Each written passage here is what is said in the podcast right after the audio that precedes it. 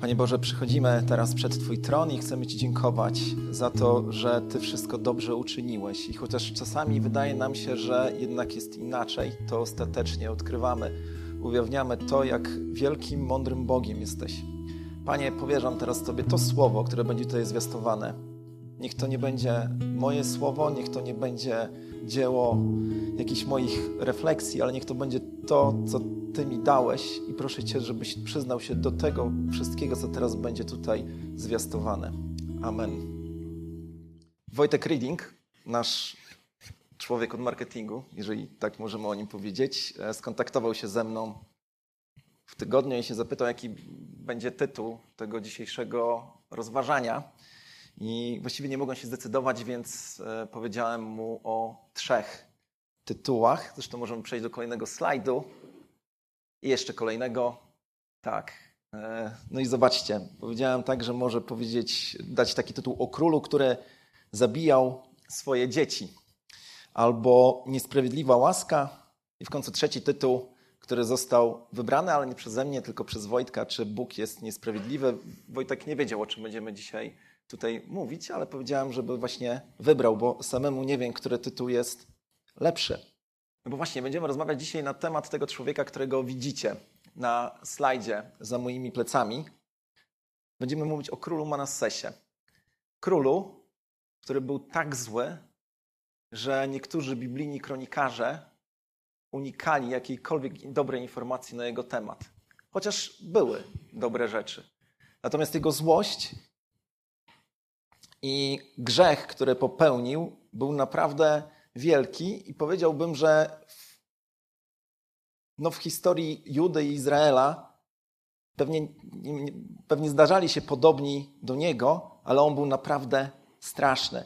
Zatem chciałbym, żebyśmy dzisiaj właśnie zastanowili się nad życiem tego człowieka i zobaczyli, co z tego życia możemy wyciągnąć. I żeby to zrobić, będziemy studiować, będziemy czerpać głównie z drugiej księgi królewskiej. Zaraz coś na temat tej księgi jeszcze powiem, ale później zerkniemy jeszcze do równoległego opisu, do drugiej księgi kronik, żeby zobaczyć, co inny kronikarz dostrzegał w życiu królu, króla Manassesa. Ale zróbmy sobie jeszcze krótkie wprowadzenie. Tutaj za moimi plecami zaraz pojawi się taki dość skomplikowany slajd. Mm, pamiętamy, że w ogóle historia Izraela, e, tego królewskiego Izraela, czyli Izraela, który ma już e, króla, właśnie zaczyna się dużo, dużo wcześniej przez Manassesem, od króla Saula, e, któremu w końcu zostaje odebrane królestwo i królem zostaje Dawid. Dawid, który ma syna Salomona i po śmierci Salomona królestwo rozdziela się na dwie części różnych powodów. To jest przede wszystkim grzech e, e, Salomona i e, część jakby królestwa zostaje nazwana część królestwem północnym. Nazywamy go dalej Izraelem. Natomiast druga część, rządzona już przez innych królów, znajdująca się na południu, nazywa się Judą. I to jest dość ważna rzecz, ponieważ kiedy my czytamy Biblię od deski do deski, to łatwo nam się czyta Księgę Rodzaju. Tam przy Księdze Kapłańskiej mamy pierwszy kryzys, ale później znowuż jakoś e, idzie, idzie łatwiej. Dochodzimy do ksiąg Samuelowych, to jeszcze jest ok, ale kiedy już dochodzimy do tego podziału królestwa i czytamy życiorysy różnych królów, e, i to jeszcze no, zmiana raz z jednego królestwa, raz z drugiego, no to zaczynamy się gubić i e, no, już tego tak łatwo się nie czyta. Ale chciałbym, żebyśmy jeszcze trochę się przyjrzeli temu. Królestwo Izraela, czyli to Królestwo Północne, to jest królestwo, e, które było rządzone przez różnych królów, tak jak w przypadku Judy. Natomiast tam nie ma jednej linii dynastycznej. Będziemy dzisiaj coś o tym mówić. Co to znaczy, że nie ma jednej linii dynastycznej? To znaczy, że przez jakiś czas rządzi jakaś grupa królów, później przychodzi najczęściej zamach stanu i przychodzi zupełnie inna rodzina, która rządzi Królestwem Północnym. Później znowuż ta rodzina zostaje gwałtem odsunięta od tronu i rządzi inna rodzina i tak dalej, i tak dalej. W przypadku Królestwa Judy, tego na dole, nie ma czegoś takiego. Tam cały czas rządzi jedna linia. Władza jest przekazywana z ojca na syna. Mm, ok. Jeżeli chodzi o Królestwo Izraela, to możemy w ogóle o obydwu królestwach, e, i Izraela i Judę, możemy powiedzieć, że to były takie królestwa, które odwracały się od Boga. Nie ma e, generalnie skąd brać przykładu, szczególnie w przypadku właśnie tej części północnej. W Izraelu królowie byli po prostu źli. Ciężko znaleźć jakiegokolwiek dobrego. Natomiast e, w Judzie byli źli, średni i czasami dobrzy. Ale generalnie większość królów była jednak zła. I zobaczcie, w, Bóg, widząc co się dzieje w Izraelu, w tej bardziej złej części, w pewnym momencie wysyła inwazję asyryjską i północna część Izraela e, przestaje istnieć.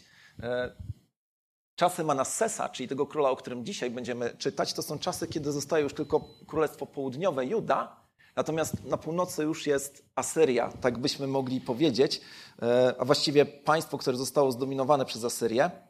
E, natomiast grzech Judy również jest takim grzechem, który, na który Bóg nie może zwrócić, nie zwrócić uwagi i w pewnym momencie, dokładnie 60 lat po śmierci Manassesa, przychodzi inwazja babilońska i tak moglibyśmy powiedzieć na wiele, wiele lat historia politycznego Izraela czy politycznej Judy zostaje przerwana i skończona.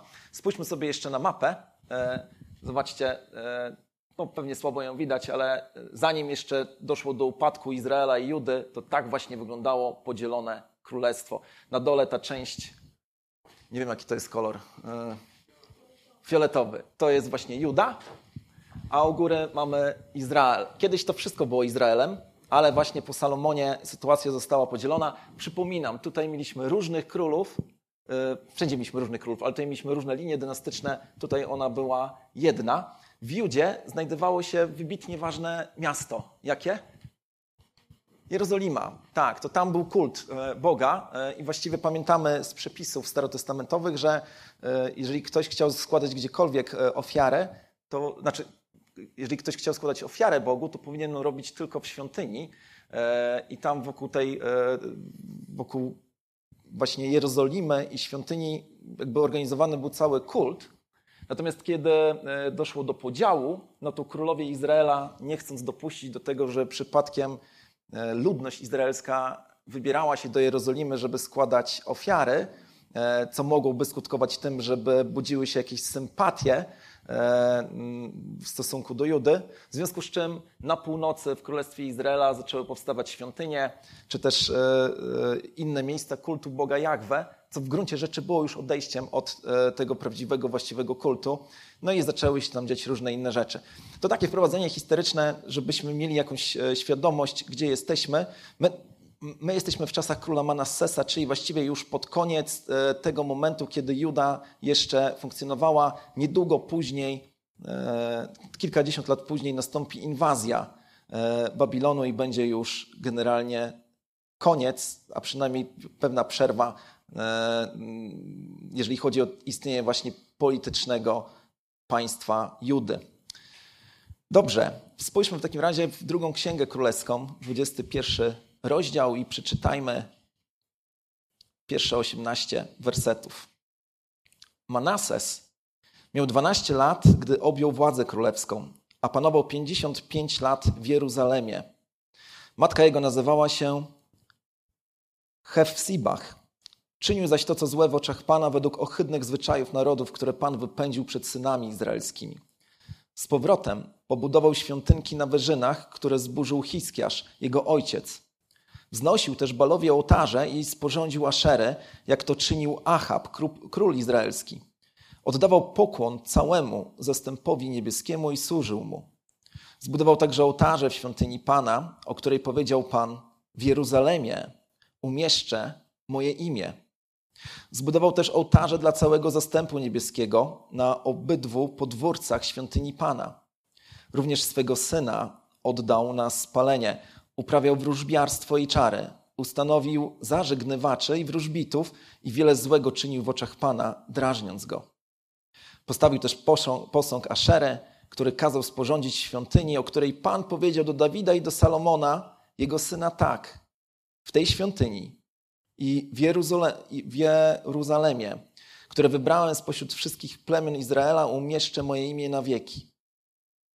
Nie dopuszczę już, aby noga Izraela tułała się poza ziemią, którą dałem ich ojcom jeżeli tylko ściśle będą wykonywać wszystko zgodnie z tym, co im przykazałem i zgodnie z całym zakonem, który dał im sługa mój Mojżesz. Lecz oni nie usłuchali, a Manases zwiódł ich, aby postępowali gorzej niż narody, które Pan wypędził przed synami izraelskimi. Wtedy Pan przemówił przez swoje sługi proroków tak.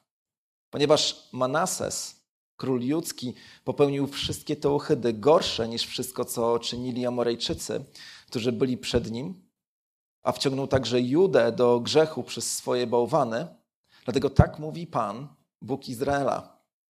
Oto ja sprowadzę na Jeruzalem i na Judę takie nieszczęście, że każdemu, kto o tym usłyszy, w obu uszach zadzwoni. I rozciągnę nad Izraelem mierniczy sznur Samarii i pion rodu Achaba. I wytrę Jeruzalem, jak się wyciera misę, a po wytarciu obraca się dnem do góry. I odrzucę resztę mojego dziedzictwa i wydam ich w moc ich wrogów. Staną się łupem, łupem i zdobyczą dla wszystkich swoich wrogów. Za to, że czynili to, co złe w moich oczach i drażnili mnie za, od, od dnia, w którym ich ojcowie wyszli z Egiptu, aż do dnia dzisiejszego. Również krwi niewinnej przelał Manases bardzo wiele, tak iż napełnił nią Jeruzalem po brzegi. Poza tym, e, poza tym swoim grzechem, do którego wciągnął Judę, czyniąc to, co złe w oczach Pana. Pozostałe zaś sprawy Manassesa i wszystko, co czynił i grzech, jakiego się dopuścił, jest zapisane w księdze, w księdze dziejów królów judzkich. I spoczął Manasses ze swoimi ojcami i został pochowany w ogrodzie swojego domu, w ogrodzie Uzzy, a władzę królewską po nim objął Amon, jego syn. Jak widzimy, Manases to był człowiek, któremu pod względem grzechu ciężko byłoby dorównać. I e, może spójrzmy nawet, zróbmy pewną inwentaryzację grzechów, które popełnił. E, możemy przejść na kolejny slajd i zobaczcie, tutaj za, zaznaczyłem kilka z takich grzechów. Nie zrozumcie mnie źle, ale grzechów, o których wa warto teraz powiedzieć. Wymieńmy sobie kilka z nich. Po pierwsze, Mm, zwróćcie jeszcze uwagę, zanim je wymienię, na to, że Manasys rządził 55 lat. To jest bardzo, bardzo długo. To był najdłużej rządzący król Judy i e, wiele złych rzeczy wówczas popełnił. Pierwszym grzechem, którego Manasys się dopuścił, co pewnie lepiej lub gorzej widać e, z tyłu, było bałwochwalstwo. Czytamy, że nie tylko odbudowywał świątynki, czyli jakby wracał do grzechu swoich poprzedników, e, ale on w samej świątyni Boga Jahwe zdecydował się postawić bałwochwalcze posągi. To znaczy, to, to, tam nie mówimy o tym, że Manases chciał uprawiać kult Boga Jahwe i jakichś innych bogów, to do czego zmierzali poprzedni królowie, ale mówimy o szerokiej i właściwie wielkiej impertynencji w stosunku do Boga. Zbezcześcił świątynię pańską. Dalej, Manases i to jest coś, co na pewno przemawia do naszej wyobraźni. Był mordercą i to mordercą swoich dzieci, rodzonych dzieci. E, czytaliśmy tutaj w tym tekście z Księgi Królewskiej, że przeprowadził e, swoje, swojego syna przez ogień, ale w równoległym tekście, w równoległej relacji w Księdze Kronik czytamy takie słowa, że on nawet swoich synów oddał na spalenie, liczba mnoga, w, w dolinie syna Hinnomowego, Oddawał się wróżbiarstwu, czarom i gusłom, ustanowił wywoływaczy duchów i wróżbitów. Wiele złego uczynił w oczach Pana, drażniąc go. Przypomnę, że Dolina Syna Hinomowego to było wysypisko śmieci, które znajdowało się w okolicach Jerozolimy, gdzie generalnie cały czas płonął ogień. Płonął ogień, bo wtedy stosowano takie narzędzia utylizacji. E, nie mieli spalarni śmieci taką, jaką my dzisiaj możemy mieć. Więc generalnie Cały czas płonął tam ogień, śmierdziało tam, a jeszcze jeżeli ktoś z jakiegoś powodu nie nadawał się do tego, żeby być pochowanym na cmentarzu takim klasycznym, no to jego zwłoki właśnie wyrzucano tam. Zwłoki przestępców, zwłoki gwałcicieli i wszystkich innych. I w pewnym momencie, e, właśnie w historii Izraela i Judy, pojawiło się coś takiego, że nawet sam król nawiązywał do kultów pogańskich, które wtedy gdzieś tam w okolicy panowały i największą, najbardziej, wy... największą rzeczą, którą pogański ktoś mógł oddać swojemu Bogu, było oddanie swojego syna na śmierć. I widzimy, że Manases również podjął się tego, oddał swoich synów na śmierć i działo się to właśnie w tej dolinie, e, którą później też nazywano Szeolem, który później był przyrównywany do piekła. Zabił, zamordował swoich synów po to, żeby przypodobać się pogańskim bogom. Innym grzechem, którego dopuścił się Manases, e, to grzech oddawania czy wspierania całej gospodarki ezoterycznej, demonów, wróżbitów. Przypomnę tylko, że w księdze powtórzonego prawa, czyli w piątej księdze Mojżeszowej, w osiemnastym wersecie, znajdujemy takie słowa, że kiedy Bóg przez Mojżesza zwraca się do Izraela, mówi tak: Niech nie, nie znajdzie się u ciebie taki, który przyprowadza swego syna czy swoją córkę przez ogień, ani wróżbita, ani wieźdźbiarz, ani guślarz, ani czarodziej, ani zaklinacz, ani wywoływacz duchów, ani znachor, ani wzywający zmarłych, gdyż obrzydliwością dla Pana jest każdy, kto to czyni i z powodu tych obrzydliwości Pan, Bóg Twój, wypędza ich przed Tobą. Grzech wróżbiarstwa, czy grzech przypowiadania przyszłości nie przez proroka, to był grzech, który w Starym Testamencie karany był śmiercią. No bo wchodzenie w relacje z duchami nieczystymi to było coś naprawdę nie tylko złego, ale wręcz niebezpiecznego. Widzimy jednak, że Manases, morderca dzieci, był również wróżbitą, czy osobą, która wspierała cały ten ustrój. No i w końcu czwarta rzecz, Manases był odpowiedzialny za rozlanie krwi niewinnej. Tak, tak przeczytaliśmy w, w 16 wersecie, że również krwi niewinnej przelał Manases bardzo wiele, tak iż napełnił nią Jeruzalem po brzegi, poza tym swoim grzechem, tak, poza tymi grzechami, które były wcześniej wymienione. To znaczy, że nie znamy tych szczegółów z relacji biblijnych, ale Manases prawdopodobnie dokonywał szerokiego mordu na swoim ludzie. Był po prostu złym królem, którego wszyscy się bali i z którym prawdopodobnie nikt nie, nie chciałby mieć do czynienia. A mimo to czytamy, że jego lud poszedł za nim, bo czytamy, że Manases zwiódł Judę. No bo właśnie, jeżeli lud widział, że ich król groźny, być może nieprzystępny, grzeszy, no to lepiej robić tak, jak on robi, żeby przypadkiem się jemu nie narazić. A zatem jeszcze raz sobie powiedzmy, to był najgorszy z najgorszych. I ciężko znaleźć kogoś równie złego jak Manases.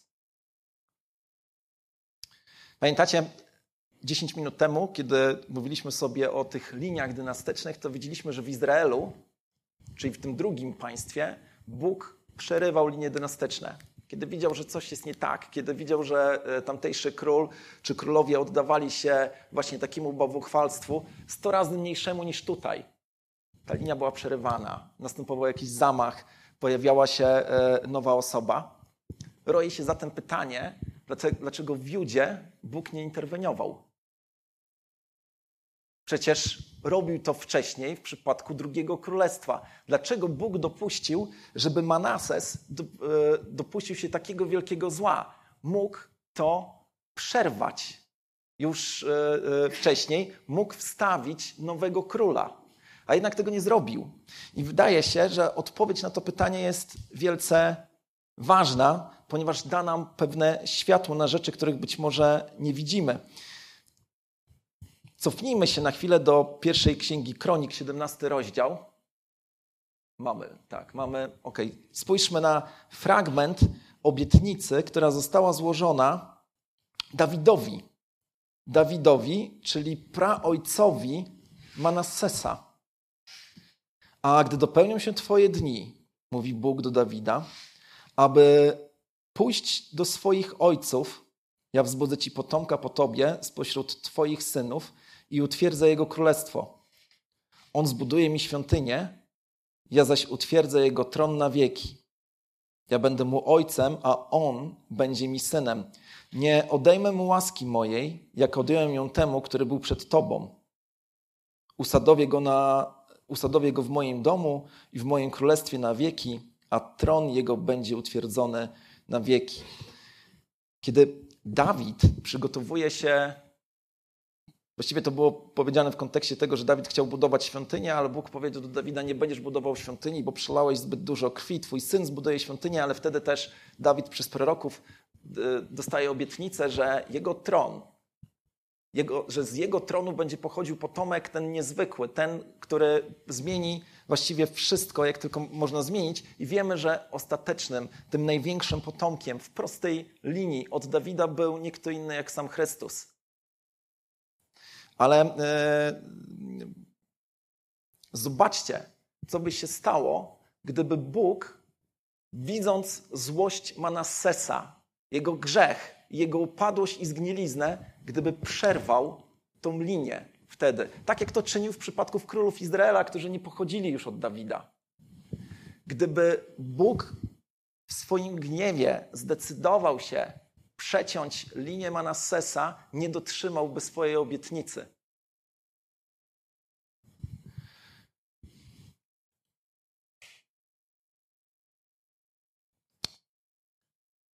Jedną z naj... nie chcę powiedzieć, że z najważniejszych. Bardzo ważną cechą Boga, o której wspominamy i w modlitwie, o której czytamy w katechizmach, ale z której konsekwencji nie zawsze sobie zdajemy sprawę, tą cechą jest wierność Boga. Bóg, który jest wierny, dotrzymuje swoich obietnic bez względu na to, co takiego, e, bez względu na przeszkody, które mogłyby gdzieś tam po drodze się pojawić. I zobaczcie, że wierność Boga w połączeniu z naszym grzechem, wierność Boga w połączeniu z upadkiem naszych cywilizacji przynosi konsekwencje, za które zwykliśmy obciążać Boga.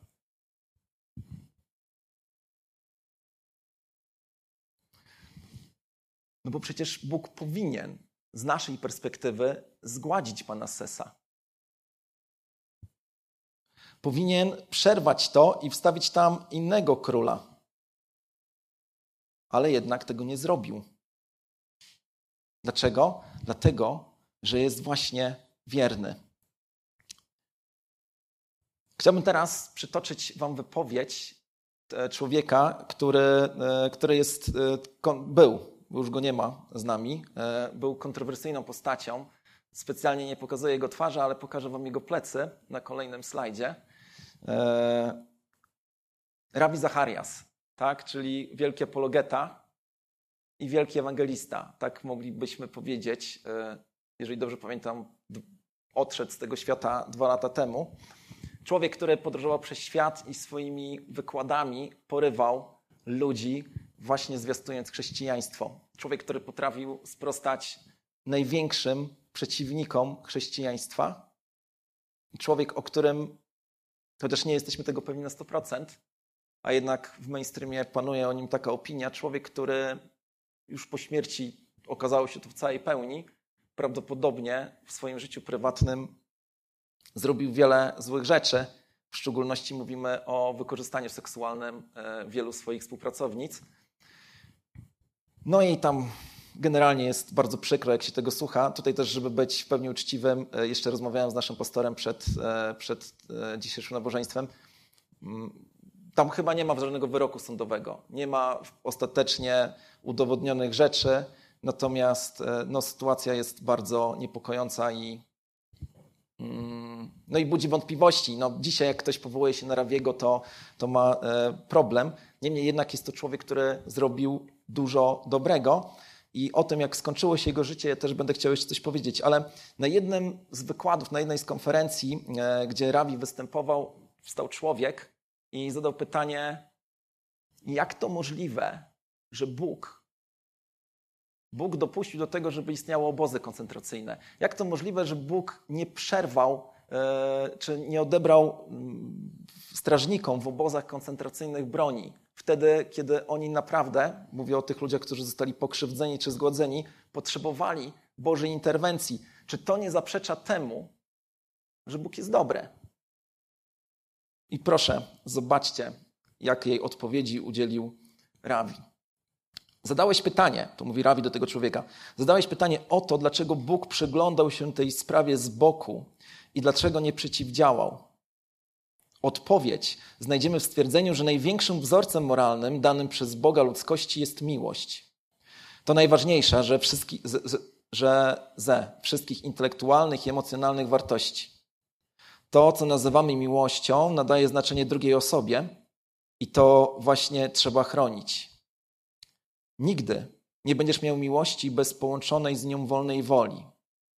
Nie istnieje miłość bez wolnej woli. Jeśli jesteś zmuszony przez jakąś maszynę do pewnych wyborów, nigdy nie możesz kochać. Możesz się podporządkować, ale nigdy nie będziesz sam wybierać, by okazać uczucie miłości. Jeśli miłość to nadrzędna wartość i wolność jest z nią nierozerwalna, nierozerwalnie związana, a nadrzędnym celem Boga dla mnie, dla nas jest to, abyśmy Go kochali z całego serca, a bliźniego siebie jak siebie, a bliźniego swego jak siebie samego, to jeśli sam Bóg pogwałciłby nasze prawo do wolnej woli, to pogwałciłby również niezbędny element, dzięki któremu miłość może rozkwitać i być wyrażona. Jeżeli prosisz Boga o to, by powstrzymał naciśnięcie spustu, dlaczego nie będziesz go prosił, by powstrzymał wszystko inne? Na przykład, gdy złapiesz gorący kubek z wodą, niech sprawi, by woda była zimna. Jeżeli miałby cię potrącić samochód, niech cofnie twoją nogę. Tak naprawdę pytasz o coś innego niż humanitaryzm. Może i brzmi, brzmi to wspaniale, że Bóg powstrzymuje cię za każdym razem i chroni cię przed nieszczęściem, ale prosisz tu o odebranie wolnej woli wyborze i pokochania Boga z całego serca i całej duszy. Kiedy mamy miłość jako nadrzędną wartość i wolność wyboru, by wybrać tą miłość, wszystko inne zbiega się razem i możemy zrozumieć, że możliwość istnienia wyboru pozwala miłości ostatecznie zwyciężyć. Jeśli chcesz posłuszeństwa i mechanicznego działania, wówczas samo Twoje pytanie się wyklucza. Pytasz, bo masz taki wybór, bo wolno Ci kochać. I kiedy kochasz Boga wbrew wszystkim przeciwnościom dookoła, to ufasz, że ma On mądrość i wiedzę, by ostatecznie wyprowadzić z tego jakiś sens. Jest pewna historia we wschodniej kulturze o mężczyźnie, któremu uciekł koń. Kiedy to się stało, sąsiad podszedł do niego i powiedział: Co za pech, straciłeś konia. Na co ten człowiek odpowiedział: Co ja tam wiem? Później okazało się, że ten koń wrócił z dwudziestoma innymi końmi, a ten sąsiad powiedział: Wspaniale! To nie był jednak pech. Masz 20 koni, właściwie 21, 20 koni więcej. Na co właściciel konia odpowiedział: Cóż ja tam wiem? Jego młody syn poszedł, by poskromić jednego konia, lecz ten go kopnął i złamał mu nogę. Wówczas ten sąsiad powiedział: To straszne, twój syn ma złamaną nogę, cóż za pech, że te konie tutaj trafiły. Sąsiad zaś odpowiedział: Cóż ja wiem o pechu czy szczęściu? Kilka dni później przychodzi grupa gangsterów rekrutująca do swoich szeregów młodych mężczyzn i kiedy już mieli wziąć syna naszego bohatera, zobaczyli, że ma on złamaną nogę. Powiedzieli wówczas: Nie chcemy tego człowieka, idziemy dalej do kolejnego domu. Wówczas sąsiad powiedział: Co za szczęście, że noga Twojego syna została złamana. W jednej serii epizodów nie wiemy, co jest przed nami. Zaczekaj więc, aż staniesz przed Bogiem twarzą w twarz i dowiesz się, że były powodu, powody, dlaczego nie powstrzymał naciśnięcia spustu. Zobaczysz wówczas upadek zła i majestat dobra i miłości, które przyprowadziły cię jak pielgrzyma do wieczności. Kiedy zastanawiamy się na przykład nad tym, dlaczego nie tylko Bóg nie przerwał linii Manassesa, a dlaczego dzisiaj nie ma e, końca świata. Kiedy patrzymy na to, co się działo w, nie wiem, w czasie II wojny światowej, w czasie Holokaustu, kiedy dowiadujemy się o prześladowaniu chrześcijan gdzieś tam w Azji i to gwałtownym prześladowaniu, zresztą nie tylko chrześcijan, kiedy patrzymy, co jeden człowiek może zrobić drugiemu i wołamy do Boga i pytamy się, dlaczego tego nie skończysz, to On nie kończy tego, nie dlatego, że jest tyranem, czy że jest zły, ale właśnie dlatego, że jest dobry i wierny. I połączenie tej wierności z naszą złością sprawia, że dzieją się te rzeczy, które widzimy na naszych oczach. Dlaczego Bóg jeszcze nie skończył tego, tego bieżącego świata, bieżącego czy obecnego biegu rzeczy? No dlatego, że kiedyś sam przed sobą złożył obietnicę, o której czytamy na przykład w Apokalipsie. Zobaczcie, szósty rozdział, gdzie czytamy o, o zdejmowaniu pieczęci. A gdy zdjął piątą pieczęć, widziałem, mówi Jan, poniżej ołtarza dusze zabitych dla Słowa Bożego i dla świadectwa, które złożyli. I wołały donośnym głosem, Kiedyż, Panie święty i prawdziwy, rozpocznie sąd i pomści krew naszą na mieszkańcach ziemi. I dano każdemu z nich szatę białą i powiedziano im, aby jeszcze odpoczęli przez krótki czas, aż się dopełni liczba współsług i braci ich, którzy mieli podobnie jak oni ponieść śmierć. Liczba ludzi, którzy mają jeszcze się nawrócić, czy też być prześladowani, czy ponieść konsekwencje tego, że się nawrócili, jest z góry przez Boga ustalona tylko nam nieznana, ale Bóg sam sobie złożył obietnicę co do tej ilości ludzi. I nawet największy grzech, Twój i mój, nie może sprawić, że Bóg będzie niewierny. Sam Manases nie mógł sprawić swoim wielkim grzechem, że Bóg przerwałby linię Dawidową, dlatego że Bóg złożył obietnicę. Zobaczcie, że nawet upadek Rawiego, tego ewangelista, apologety, którego przed chwilą wam cytowałem, nie mógł sprawić, żeby on nie dotarł, żeby Bóg go nie wykorzystał do tego, żeby dotrzeć do ludzi z, właśnie z Bożym przesłaniem. Dlatego, jeżeli widzimy upadłych pastorów, ewangelistów, ludzi, którzy nas zawiedli, to jest to dowód Bożej wierności, bo Bóg pozwoli im zwiastować dobrą nowinę, bo był wierny i nawet ich grzech nie, grzech nie mógł tego przerwać.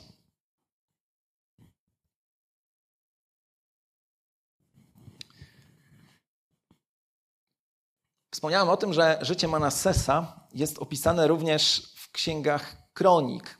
Ci z nas, którzy czytacie, czy, czy, czytamy Biblię, regularnie wiemy o tym, że mamy księgi królewskie, które opisują życie królów, i zaraz po księgach królewskich następują księgi kronik. E, nie do końca często wiemy, co z nimi zrobić, no bo księgi kronik opisują to, co jest napisane w księgach królewskich. No i trochę wcześniej, właściwie księgi kronik zaczynają się od Adama.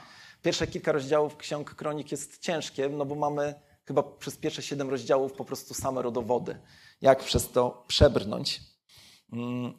Ale zwracam Wam jednak uwagę na to, że w Septuagindzie, e, czyli w, w greckiej wersji Starego Testamentu, e, ta księga, księga kronik, e, bo tam to była jedna księga, nie dwie, my dopiero to podzieliliśmy, nazywana się księgą rzeczy to, co pominiętych.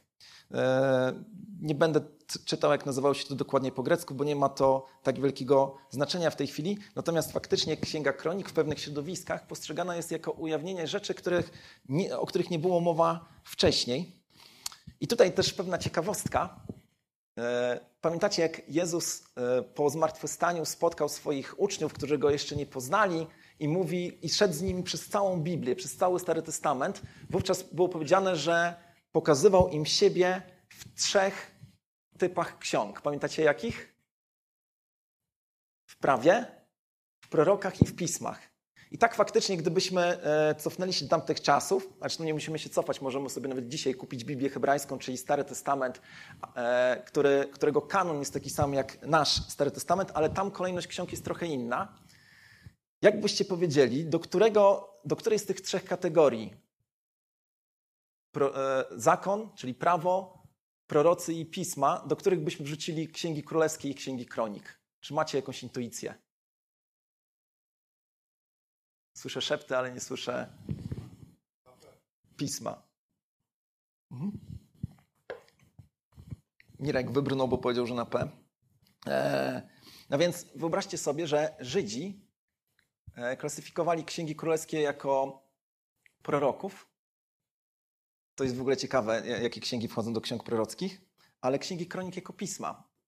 Te dwie księgi są, mają zupełnie inną rolę e, do wypełnienia niż nam się wydaje. To, że mamy te dwie księgi obok siebie, sprawia, że myślimy, że jest to po prostu powtórzenie pewnej historii, ale tak nie jest. I zobaczcie, co takiego pisze o życiu Manassesa Księga Kronik. Księga Kronik opisuje oczywiście ten cały grzech, ale w pewnym momencie dowiadujemy się rzeczy, o których nie wiedzieliśmy. Od 10 wersetu, 33 rozdział drugiej Księgi Kronik. Pan przymawiał do Manassesa i do jego ludu, lecz oni na to nie zważali. Wówczas Pan sprowadził na nich dowódców wojska króla asyryjskiego i ci ich pochwycili Manassesa, hakami, pochwycili Manassesa hakami, skuli dwoma spiżowymi łańcuchami i uprowadzili do Babilonu. A gdy znalazł się w ucisku, Manases błagał Pana, swojego Boga, ukorzył się bardzo przed obliczem Boga e, swoich ojców i modlił się do Niego, a On dał się uprosić i wysłuchał jego błagania i pozwolił mu powrócić do Jeruzalemu, do swojego królestwa. Wtedy Manases poznał, że Pan jest Bogiem. Potem wybudował zewnętrzny mur miasta Dawida na zachód od Gichonu w dolinie Kidron, aż do wejścia do bramy rybnej. Pociągnął go wokół Ofelu i bardzo go podwyższył. I ustanowił też dowódców wojskowych we wszystkich warownych grodach jockich. Następnie usunął obcych bogów oraz posąg ze świątyni Pana i wszystkie ołtarze, które pobudował na górze, na górze świątyni pańskiej w Jeruzalemie i kazał je wyrzucić precz poza miasto. Postawił na nowo ołtarz i złożył Panu na nim krwawe ofiary pojednania i dziękczynne i nakazał Judejczykom, aby służyli Panu, Bogu Izraela. Jednak lud nadal składał krwawe ofiary na wzgórzach, lecz tylko dla Pana, swego Boga. Pozostałe zaś sprawy Manassesa jego modlitwa do jego Boga i słowa jasnowidzów przemawiających do niego w imieniu Pana, Boga Izraela, spisane są w dziejach królów izraelskich. Modlitwa jego zaś i to, jak go Bóg wysłuchał i cały jego grzech i występek oraz miejsca, na których powznosił świątynki i poustawiał aszery, aszery i posągi przed swoim ukorzeniem się, zapisane są w dziejach jego jasnowidzów. I spoczął Manases ze swoimi ojcami i pochowano go w jego pałacu. Władzę królewską zaś po nim objął Amnon, jego syn. Zobaczcie, że wielki morderca, bowuchwalca, człowiek zepsuty do szpiku kości, doświadczył wielkiej Bożej łaski. Łaski, o której byśmy chcieli powiedzieć, że jest po prostu niesprawiedliwa, bo jak taki człowiek jak on mógł jednak zostać przez Boga przekonany do tego, żeby się nawrócił? To mogło mieć miejsce, ponieważ wiele, wiele lat później wierny Bóg zdecydował się zgładzić swojego syna, Chrystusa. I zobaczcie, to również a propos wierności Bożej i tego, co się dzieje, jak wierność Boża spotyka się z naszym grzechem i z naszą upadłością. Przeciwnicy chrześcijaństwa przecież mówią, jak to możliwe, że dobry Bóg zdecydował się zgładzić swojego syna. Niektórzy by nawet powiedzieli zamordować swojego syna. No zdecydował się to zrobić dlatego, że jest wierny. I właśnie kiedy dostrzegamy, że ten wierny Bóg poświęcił swojego syna, zarówno za tych, którzy dopiero mieli się narodzić po Chrystusie, czyli za nas, ale również za tych, którzy urodzili się przed Chrystusem i mogą korzystać z jego ofiary, to wiemy, że właśnie ta łaska, chociaż wydaje nam się niesprawiedliwa, to jednak jest sprawiedliwa, bo sam Bóg zdecydował się za wszystkie grzechy zapłacić. I to jest właśnie to, z czym chciałbym się z Tobą podzielić. Po pierwsze, nie ma grzechu w Twoim życiu, który mógłby sprawić, że Bóg będzie niewierny. Nie ma żadnej rzeczy, którą popełniłeś i którą popełnisz, która mogłaby sprawić, że Bóg się od Ciebie odwróci, ponieważ Bóg poświęcił samego siebie, swojego syna. I jest to wartość, czy rzecz największa, jaka tylko mogła być. Więc nie jesteś w stanie sprawić, że Bóg się od ciebie odwrócić, jest oczywiście jeden warunek do spełnienia, o którym zaraz powiem. Po drugie, zobaczcie, że Manases zaczął czynić dobre rzeczy dopiero po swoim nawróceniu. Odbudował miasto, wzmocnił je militarnie, zaczął, e, e, no, zaczął być prawy. Co prawda to nie sprawiło, że Izrael przestał składać ofiary w świątynkach, ale zobaczcie, że sam autor ksiąg kronik mówi, że Izraelici, czy właściwie Judejczycy, przepraszam, chcieli, e, e, składali te ofiary, ale już prawdziwemu Bogu. Jeżeli widzisz w swoim życiu grzech, z którym nie możesz sobie poradzić i mówisz sobie, poczekam, aż sobie z nim poradzę i dopiero wtedy przyjdę i poproszę Chrystusa o to, żeby ten odpuścił mi grzechy, to jest to błąd. Najpierw przyjdź do Boga i powiedz Mu, nie radzę sobą, sobie, jestem zły i upadły, potrzebuję Twojego wybaczenia Biblia mówi, że dostaniesz to wybaczenie zupełnie za darmo. I wtedy Bóg zacznie zmieniać Twoje życie, tak jak zmieniał życie Manassesa. Na koniec chciałbym Wam przeczytać dwa fragmenty z księgi Jeremiasza. Księga Jeremiasza, czy Jeremiasz pojawia się e, niedługo po śmierci Manassesa, zaczyna głosić już za życia jego wnuka, króla Jozjasza. E, Jeremiasz zapowiada upadek Judy, tak? Zapowiada to, że Babilon przyjdzie i też ich e, podbije, ale mówi o tym, jak powinno wyglądać nawrócenie. I tak w trzecim rozdziale Księgi Jeremiasza, kiedy Bóg przez Jeremiasza zwraca się do Judy, czy właściwie tutaj czytamy, że do Izraela, Jeremiasz zwraca się do obydwu tych narodów, nawet do tego narodu, który już nie istniał. Czytamy takie słowo, nawróć się żono odstępna, Izraelo, mówi Pan. Nie spojrzę na was surowo, gdyż ja jestem dobrotliwy, mówi Pan, a nie chowam gniewu na wieki tylko uznaj swoją winę. A zatem to jest pierwszy krok. Jeżeli jeszcze nie spotkałeś się z Bogiem, jeżeli jeszcze nie doświadczyłeś Jego wybaczenia, uznaj swoją winę, przyznaj się do grzechu. Nie próbuj się tłumaczyć przed Bogiem. I później czytamy, co prawda znowuż Jeremiasz zwraca się do narodów, nie do nas osobiście, ale, ale wiemy, wiemy, że w innych fragmentach Biblii Bóg mówi do nas właśnie osobiście. Czytamy tak, jeżeli będziesz przysięgał żyje Pan, szczerze, uczciwie i sprawiedliwie. Wtedy narody będą sobie życzyć błogosławieństwa takiego jak Twoje i Tobą będą się chlubić. Tak mówił Jeremiasz do Judy i do Izraela. A ja zwracam się teraz do Ciebie i mówię, że jeżeli szczerze wyznasz i uczciwie i sprawiedliwie, że potrzebujesz wybaczenia i poprosisz Boga, żeby odpuścił Ci grzechy w imieniu, czy dzięki temu, co uczynił Jezus, Syn Boży, Bóg na krzyżu tam, to te grzechy będą odpuszczone. Uznaj swoją winę i poproś o wybaczenie i będzie odpuszczone. Nic więcej nie musisz uczynić. Amen. Pomódlmy się.